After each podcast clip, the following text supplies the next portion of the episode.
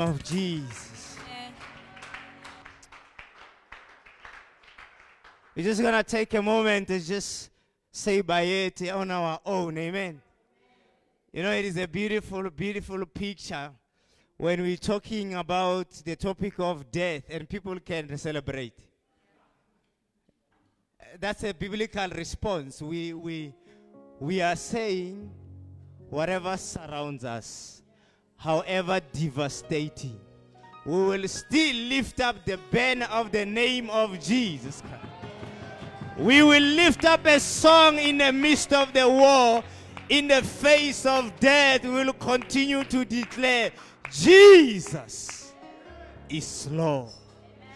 jwale ntate re phamisa mehuo ya rona o seng ya kajeno re phamisa wena modimo wa rona re re baete o halalela jehova re phamisa botle ba hao seng ha kajeno modimo wa rona. Oh wa halalela jehova grace and mercy peace righteousness joy in the holy ghost. This is our portion lord.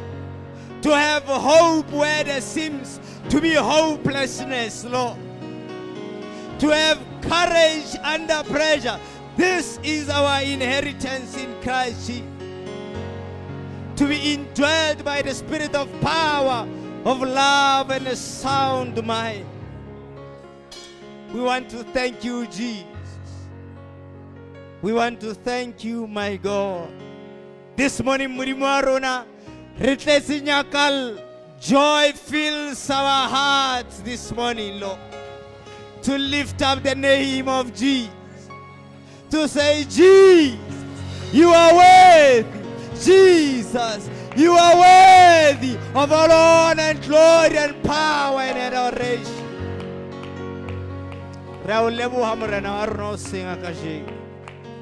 Blessed be the name. Won't you just give Jesus hands of praise in this place?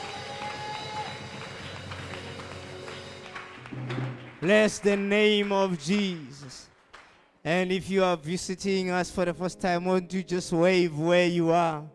If you're visiting us for the very first time, you are so welcome in Jesus' name. Amen. Want to welcome you and bless in the name of Jesus. Can we just appreciate our music team as well as they take their seats? Amen. And we just take our seats as well. Jesus is Lord. Amen. It's good to finish the, the talk on living to die and dying to live uh, with you in attendance. Amen. I hope you've been following. And there's, there's really been, as we have been chatting on the topic, a lot of stuff has been brewing in our hearts, a lot of which we will not get time to talk about. Suffice to say that today, there's four things that, even though I never get to attend to the rest of the issues that I have been brewing in my heart, I want to talk about four of the things that, remember, I said when we conclude, we will conclude about Jesus again. That death does not make sense without life. But life itself does not make sense without Jesus because Jesus is the life. Amen. So this morning, I want us to wrap it for today on four things. One, the fact that the truest nature of death is separation from God away from Jesus Christ. You are dead, truly dead. Truly dead. You know, someone uh, says, I will kill you dead. Some kind of oxymoron, right? I will kill you dead. So you are dead and dead indeed. When you are dead to God without Christ, meaning when you die outside Christ. That's what I want us to talk about. Number two, I want us to talk about the point that I said, I don't want to be insensitive to our pain. All of us are facing death and have been dealing with it all the time. My father is not doing very well in hospital. The doctors are saying, we just take it each day as it comes. But in our hearts, there is no sense of desperation, but a steadfast trust in Jesus. So then, the, the, second thing I want us to try and look through today is that we should not be overly concerned about physical death, but spiritual death. Are you there? Thirdly, that the first death as an enemy has a temporary hold on the human race. In other words, I want you to be aware that the Bible says there is the first and the second death. Yet, here all round, we spoke about that death is spiritual, it's physical, and eternal. Right? So, a, a person dies spiritually on two levels. From the death you experience separation as a sin of Adam, you are separated from God. We'll cover that. You are dead right?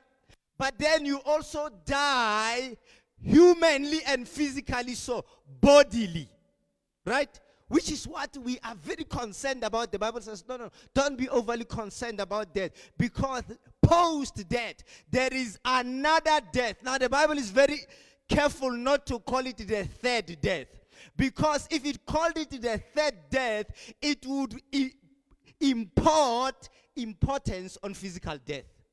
But physical death has no serious consequences because their body is going to be resurrected in any case.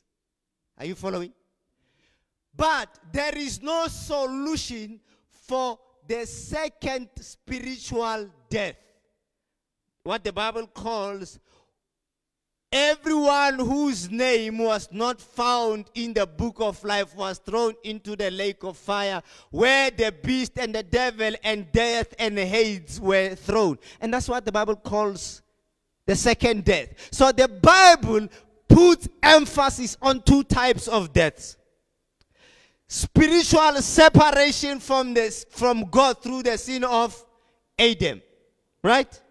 And then it puts an emphasis on second death of eternal separation from God through your own choice. When you deny Jesus as Lord and Savior. So it is to this death that you must, two types of deaths that you must pay serious concern and attention. Are you there? So we covered number four. I had already gone ahead of myself. There are two spiritual deaths. I guess I spoke about that. First and second. And then the, the, the fact that the intermediate bodily death is not as important, it's hurtful, but it's not as consequential as the other two.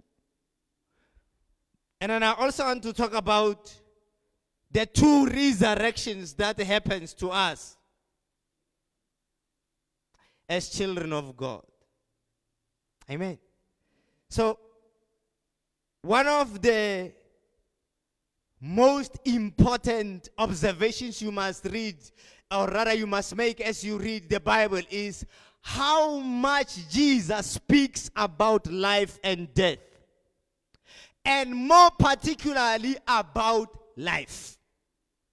In other words, it would seem to me Jesus, if we were following him carefully, would have been overly consumed by what life is what is the quality and the meaning of life. And that quality and meaning of life will supersede and overshadow death.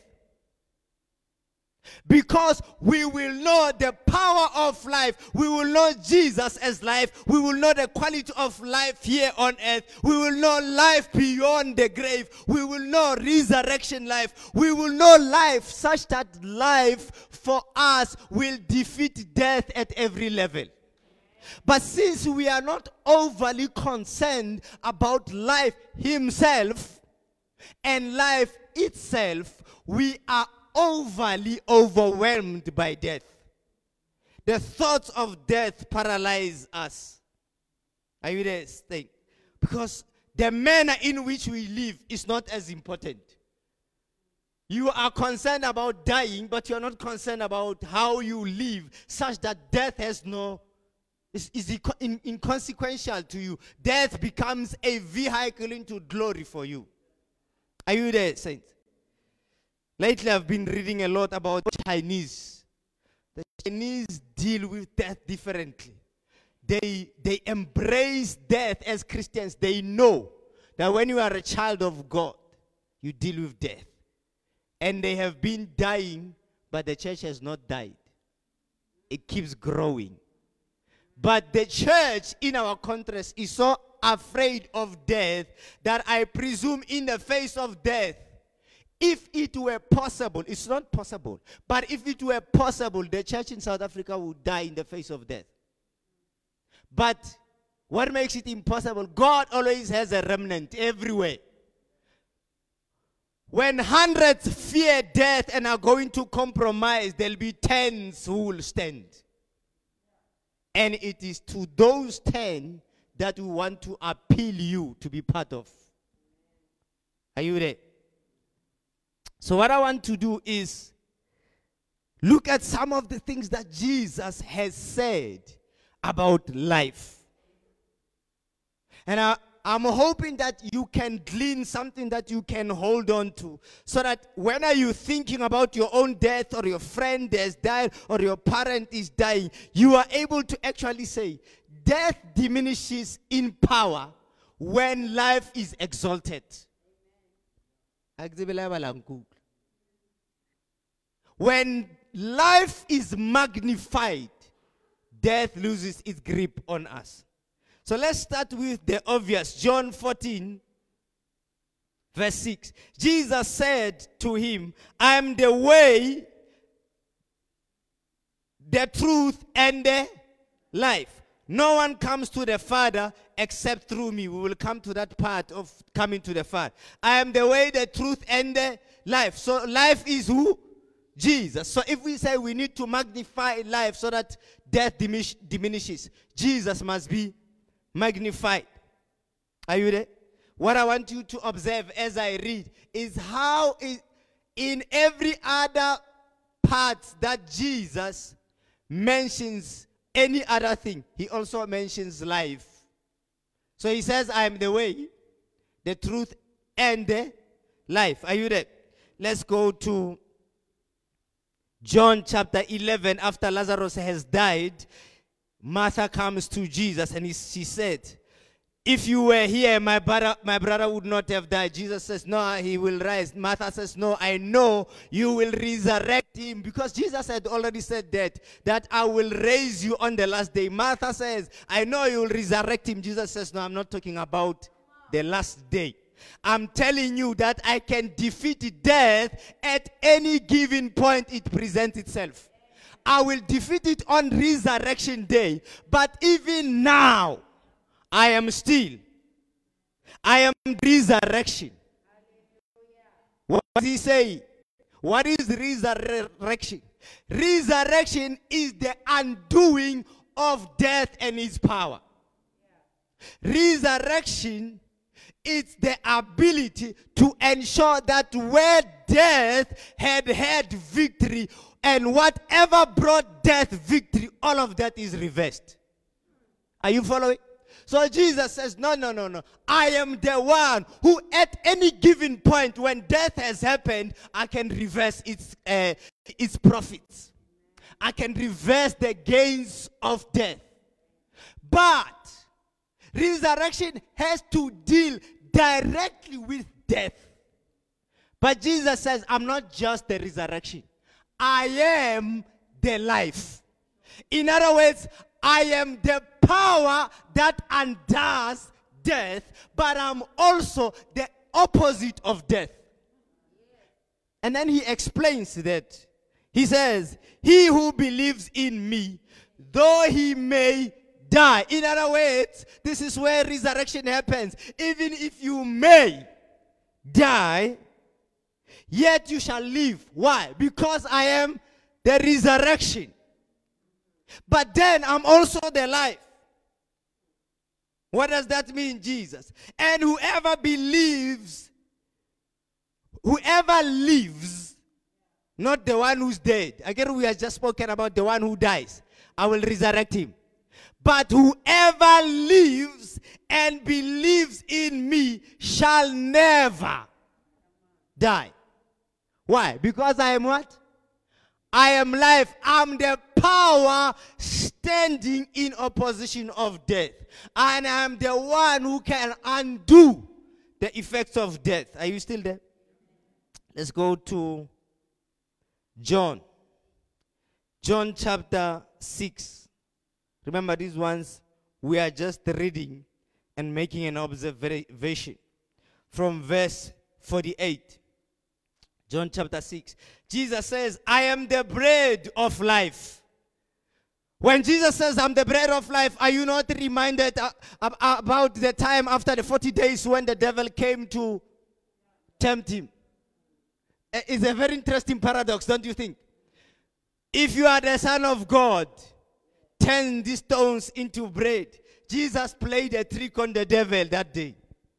He says, No, it is written, Man shall not live by bread alone, but by every word that proceeds from the, la- the mouth of God.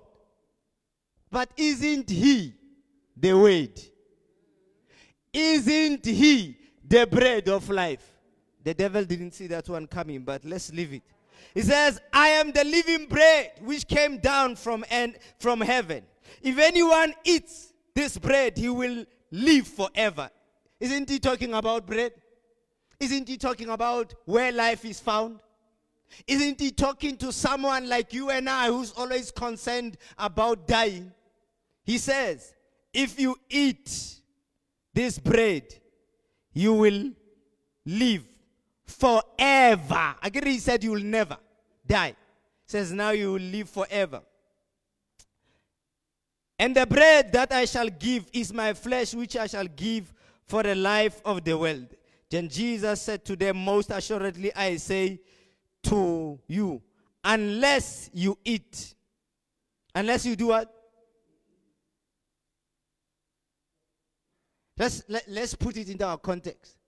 Unless you feast on this word of life, unless you are infused with the word of God, because that's what you are supposed to eat.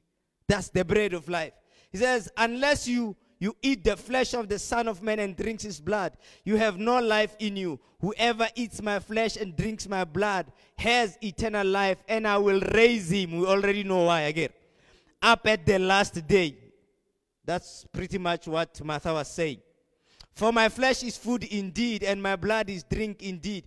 He who eats my flesh and drinks my blood abides in me, and I in him as the living Father sent me, and I live.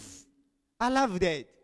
I love that when Peter spoke, he says, You are the Christ, the Son of the living God. And Jesus says, He's the God of Abraham, Isaac, and Jacob. He's the God of the living, not the dead. God does speak a lot about life. We only pay less attention to that idea. Are you resting? says, This is the bread which came down from heaven, not as your father ate the manna and are dead. He who eats this bread will live forever. So God continues to say, You will live forever. That's his plan. So, death, therefore, in its basic definition, we can say death is separation from. We have already spoken about its truest form. Its truest form is separation from God. But because we also have in bodily separation from the spirit, we can also f- say physical death is the separation of the spirit from the body. In other words, properly adjusted, Death is a separation of the human spirit from. Because then we add from what? We say the first death is the spiritual separation of man's spirit from God the Father through the sin of Adam. Happiness. We come to physical death. We say physical death is the separation of the spirit of man from his body. Happiness. We come from eternal death or second death. Is the spiritual separation or the, the separation of the spirit of man eternally from God. Does that make an easy definition? To me, it does. Are you there? So, as I had already said, therefore, death should be seen truly so as a separation of man's spirit temporarily from God here on earth. That's what? First death. Unless you get born again.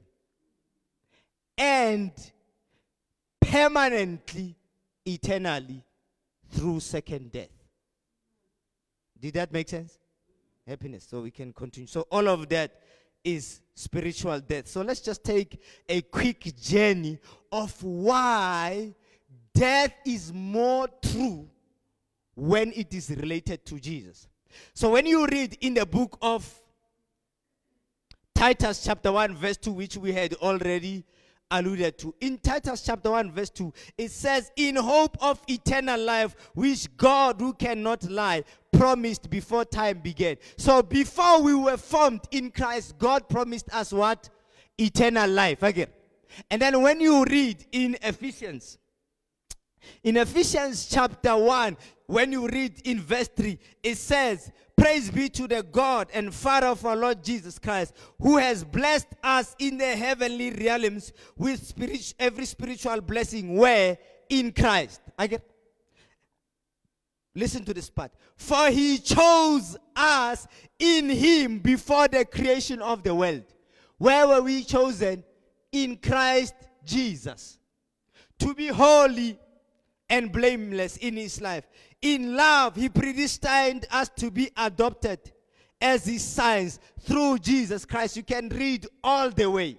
And when you get to chapter 2, which we will come to right now, but let's just jump to verse 10. In verse 10, then tells you that we are God's workmanship created way In Christ Jesus to do good works which God prepared before you should start understanding that we were all purpose encompassed, all blessings encompassed, everything of life for us was in Christ. Are you? That's why I'm saying we struggle with death because we are wired for eternity. We are wired for eternal blessings. We are wired to be in Christ. Now, the Bible then comes and says in chapter 2, as God had promised in Christ. So we are in Christ. God says, let's make man in our image, in our likeness. So, in other words, let's take them and put them on earth. Right? Where are we? In Christ. When Adam was created, was he separated? No. He wasn't separated. He was still in spirit connected to God. He was still one with God. Jesus prays that we will attain to the same reality in John chapter 17. Father, as you and I are one. You see where what was the state of Adam? Adam was one with the Trinity. Happiness.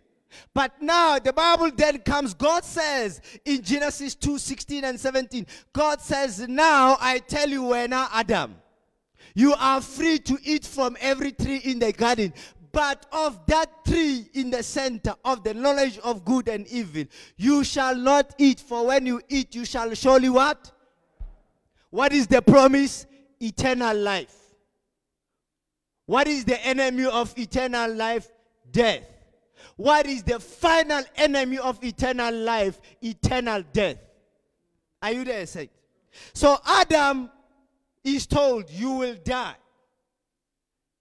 As you have read, other translations eh, put it rightly so in dying, you shall surely die. There are lots of debates about what it means. But certainly, we know from the time he ate, he was separated from God.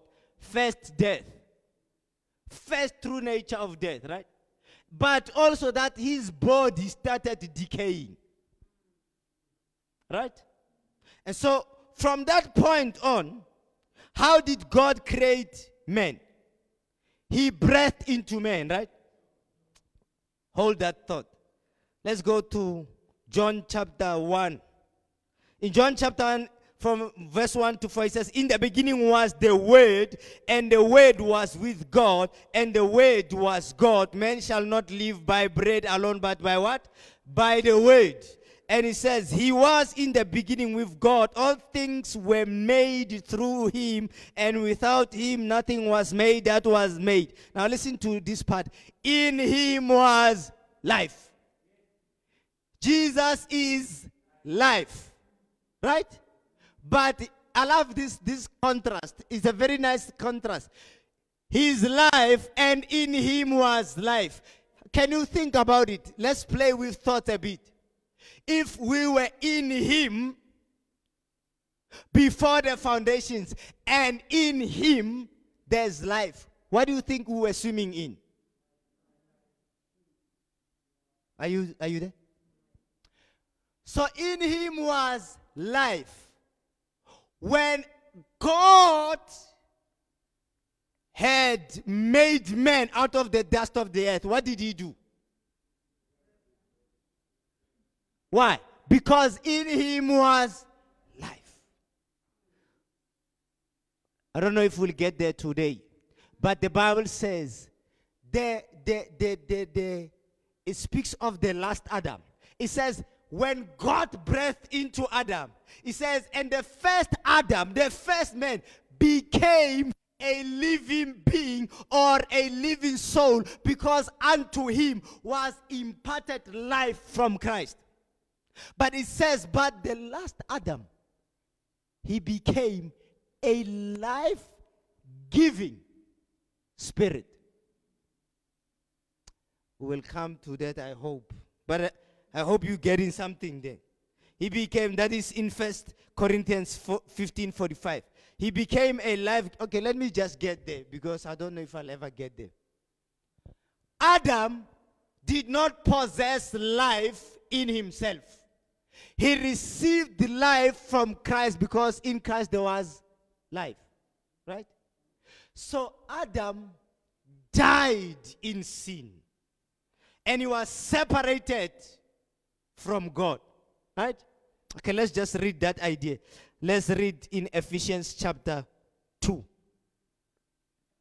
Speaking of the first death. Ephesians chapter 2, I'm reading from verse 1. It says, As for you, you were dead in your transgressions and sins. Are you hearing that? You were separated from God. And it says, In which you used to live when you followed the ways of this world and of the ruler of the kingdom of air, the spirit who is now at work in those who are disobedient. All of you, all of us, also lived among them, those who are not born again, at one time gratifying the cravings of our sinful nature and following its desires and thoughts. Like the rest, we were by nature objects of wrath. Now listen to verse 4. But because of his great love for us, God, who is rich in mercy, what did he do? He made us alive in Christ. That is the first resurrection of a child of God. Are you hearing? I'm not going to get to that point again. But you died with Christ. Remember Romans chapter 6? When you died, what happened after that? You were resurrected with him. First resurrection was going to be the second resurrection. This body shall be sown as a body that decays, a natural body, a terrestrial body, but it shall be resurrected. Second resurrection, happiness. We can jump that part again.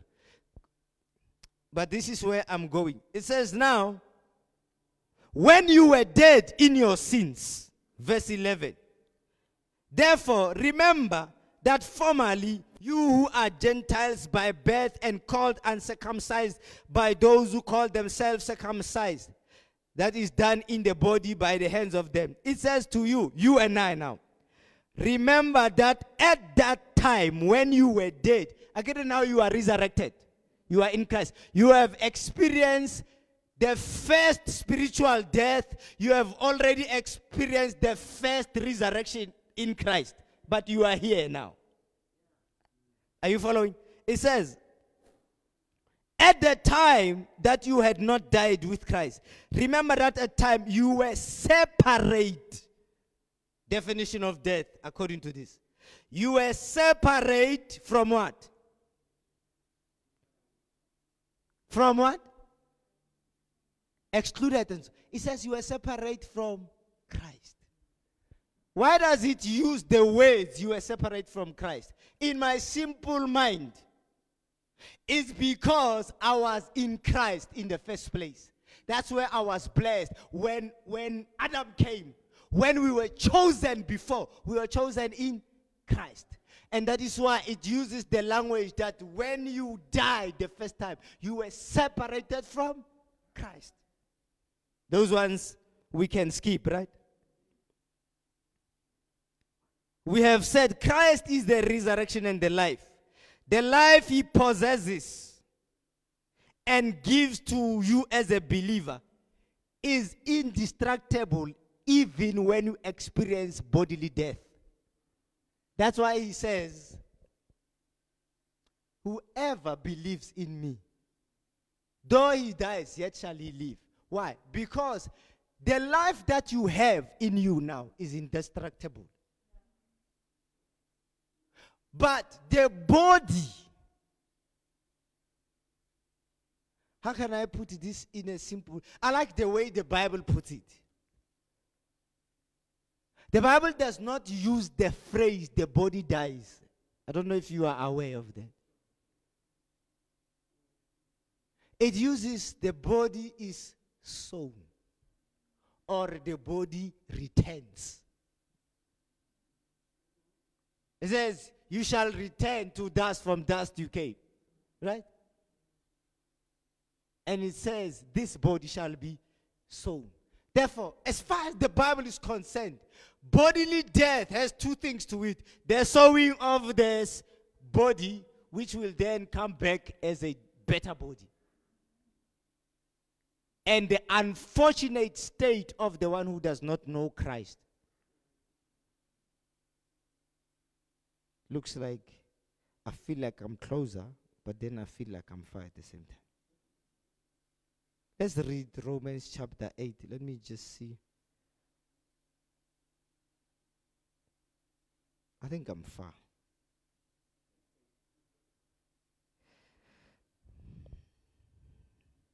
In Romans chapter 8, verse 5 to 13. Are you there? Romans chapter 8, verse 5 to 13. So as I read, ne, make your own observations. I will highlight where I need to highlight. It says, Those who live. So now, the manner of life that anyone chooses defines and dictates for them their attitude towards life and death. That's basically the theme here. It says, Those who live according to the sinful nature have their mind set on what nature desires. But those who live in accordance with the Spirit have their mind set on what the Spirit desires. Are you there? The mind of a sinful man is what? Death.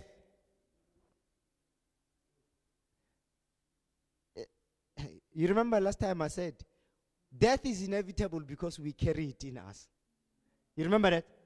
That Paul says, Who will deliver me from the body of death? Right? So now the Bible tells you that a sinful inclination makes you susceptible to death because of your thinking. Because you continue to think and do things that leads to death. It says, Love this one. But the mind controlled by the spirit is what? life. And what? Hey, Bazalwan, this is important. If the mind controlled is life.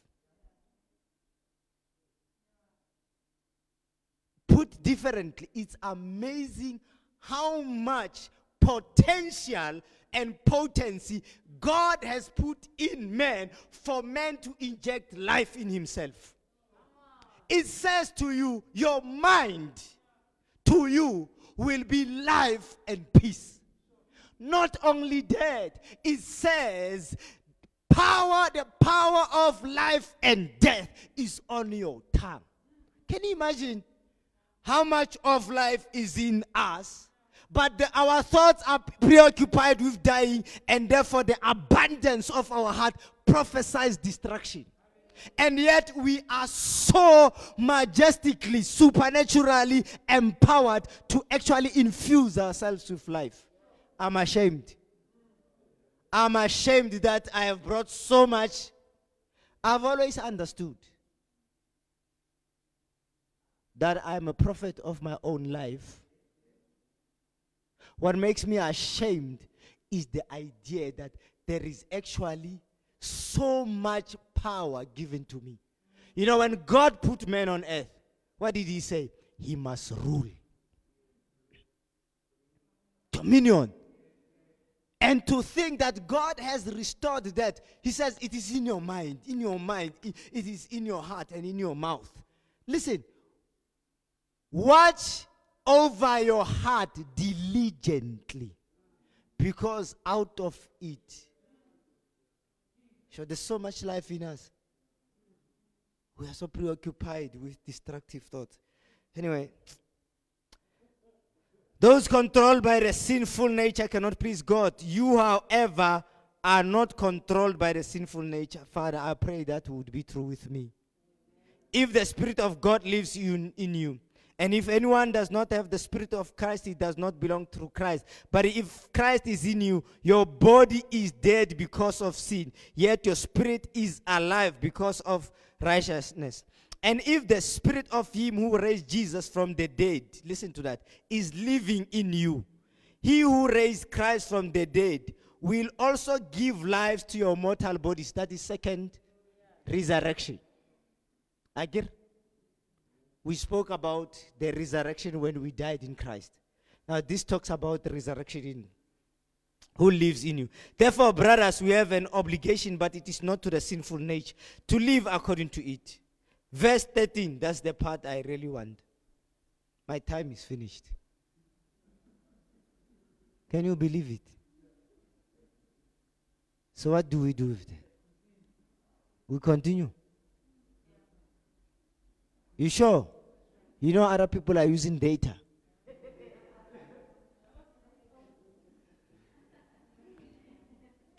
Okay, for those that are using data, we will continue and then you can catch up later, hopefully for the next 10 or so minutes.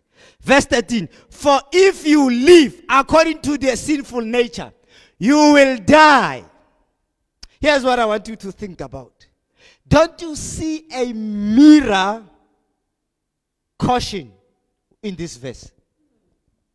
Adam, if you eat of the knowledge of the tree of the knowledge, you will what?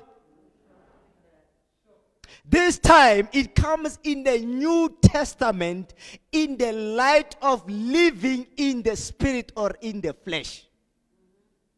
It says, if you live according to the sinful nature, you will die. Which death is this? It would be the second death. But if by the Spirit you put to death misdeeds of the body, you will live. Are you there? So, a few things I want you to ponder as we try to lend it for the data people.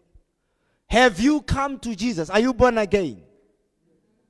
Okay, so here's a question How did you come to Jesus?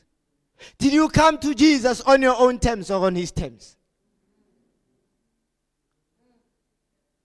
His terms, if you came to him, included death. If you want to follow me, you must die to self. You must do what? Deny yourself, carry your cross daily, and follow me. You cannot avoid dying to self if you truly have come to Jesus. In other words, it is likely that you came to Jesus without knowing the condition of coming to Jesus. Then why did you come to Jesus? You must have come to Jesus to live. Why are you wallowing in death? Why is death gripping you so hard when you knew that, no, no, no, no, I'm moving from that side? I carry it, but to live. As I carry my cross, I die every day. But I die to do what? To live. I'm not just, uh, no. And in living, I know that I carry his death. Therefore, at any given point, I'm aware that whether by life or by death, I may bring him glory. Therefore, even in death, I will still do what? Live. Are you there, saints?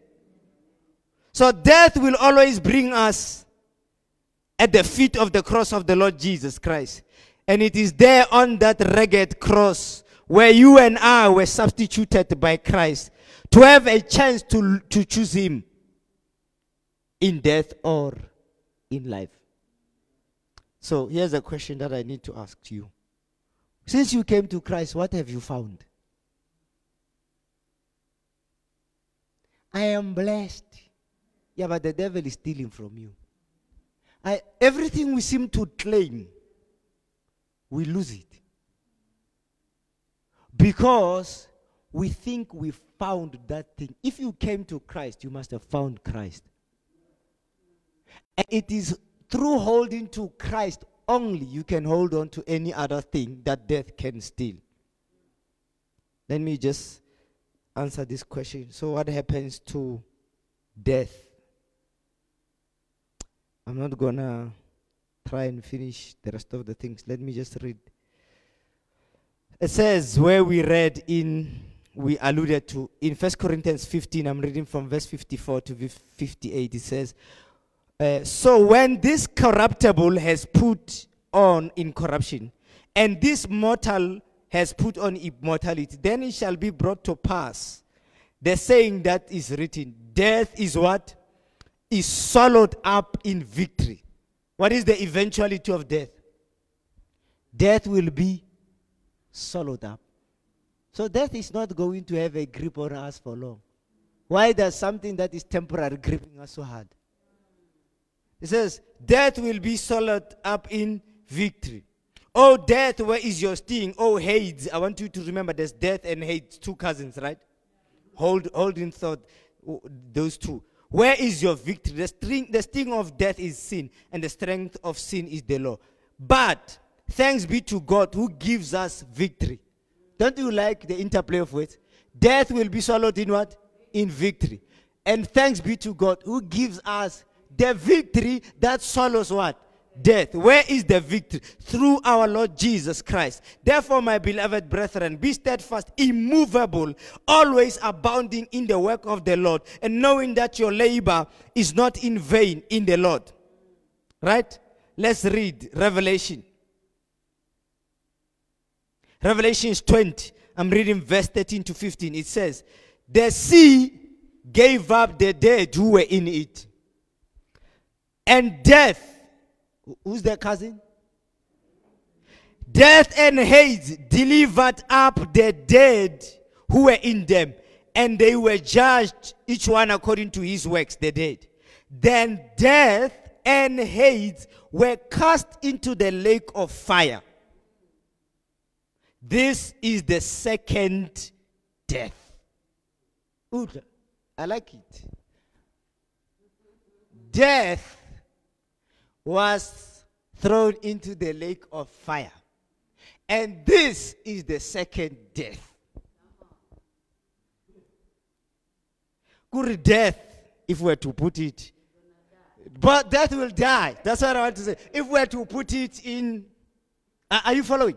because death and Hades are thrown into the lake of fire. This is the second death, and anyone not found written in the book of life was cast into the lake of fire. What is the lake of fire? Second death. So let's summarize the ideas that we spoke. All were in Christ before, and all were in Adam when they died, right? So through the, the sin of one man, death came, and death gained and all died to Christ when they died in Adam. Some died with Christ. These are those who are born again. They, we died with Christ and were resurrected. I'm just summarizing what we said. And then it says, most will die in the body. Right? Not everyone, you know that not everyone will die. Others, when Christ comes, they'll still be alive. And it says, others will die to God eternally. Shall we stand up? So, I'm aware that personally, I am the, of the view that you and I must rise to life. But I'm also aware that we are not at the same threshold of pain. You hear what I'm saying? Therefore, we are not all going to deal with death the same way. So, wherever you are in your faith, if death has traumatized you, go and seek trauma counseling. Seek help. If you have faced death in one way or the other, whether you were you came close to death or someone, discover how you personally deal with pain. Because that's where the enemy is gonna take advantage. If you are the, the person that deals with pain by bottling things, the devil is gonna give you thoughts of death in your head that can make you suicidal. If you are families and you have faced death, seek family counseling. Because sometimes people, we don't talk to each other about our pain because we all want to pretend we are fine. Sometimes what we do is we we don't want to talk to our loved ones because we don't want to start over their pain again. You know, that thing is a lie from the devil. We are all in pain. Nobody just moves forward. We only handle it differently. Does that make sense? So, if you lose your mom, don't say, I don't want to remind my siblings. they The essence of healing is to be able to speak and take out the thorn that death brings so that you can all experience comfort. Are you there, saint? So this morning, as we conclude, thank you for allowing us to go more than we would have pl- planned to. I want us to pray. Firstly, for those who are at home, pray for your family because you are encountering every day men and women that are dead to God. And it is to that death that we must pay greater attention. Because if we can save anyone from the first death, the spiritual death, then we don't have to worry about their physical death nor their eternal death. So, what is being born again? Being born again is rescuing anyone from the first death. And that's our mandate. So here's what I want us to do. If you are here, you are not born again. I'm not going to ask you to lift your hand. But I'm going to ask you that as you pray, you must say, Lord Jesus, this morning, I know I am dead to you. I'm separated from you. Therefore, I come to you in repentance. I accept you as my Lord and Savior. And I understand as I accept you, I accept what? Life. Eternal what? Life. But for you and us, I want us to pray this very short prayer. Pray it in any manner that God leads you. That God must make you aware of the life in you so that your thoughts so that your your abilities are exerted to activate in that life. Because the anointing is for life, isn't it? We are life people. We we, we possess resurrection power and resurrection. Ask God, God, make me aware of it so that I can pay the proper attention.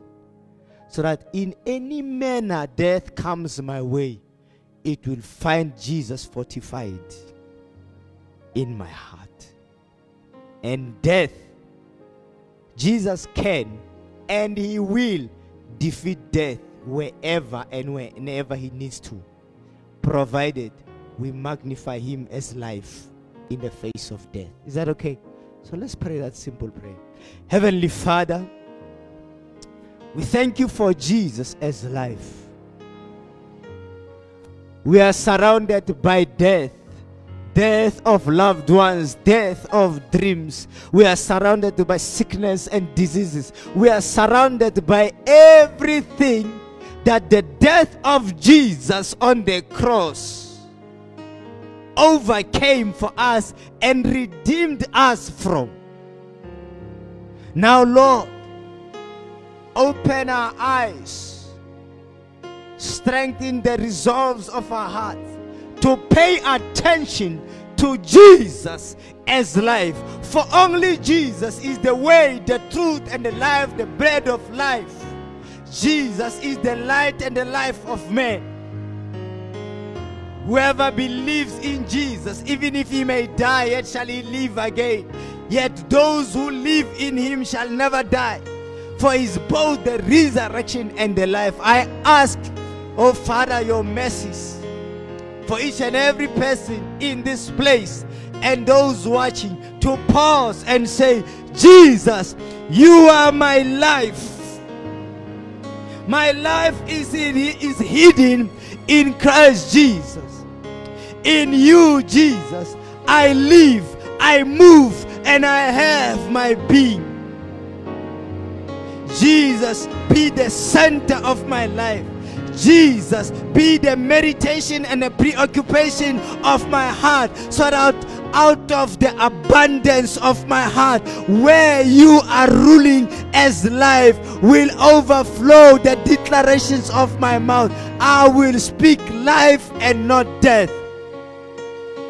In my mind i will think thoughts of life and in my actions and in my behavior. Lord I will put to death the works of the sinful nature that I may live. Father, we want to live. We want to live in this life for your glory. And we want to live beyond the grave. And we know that death will be swallowed up in victory. And death and Hades shall be thrown into the lake of fire. Preserve and save us from the second death, we pray. Father, we thank you. May your grace, O oh Lord Jesus Christ, the love of God the Father, and your fellowship, O oh sweet Holy Spirit, rest and abide with us and remind us of this word of life. In Jesus' mighty and precious name we pray. Hallelujah. Amen.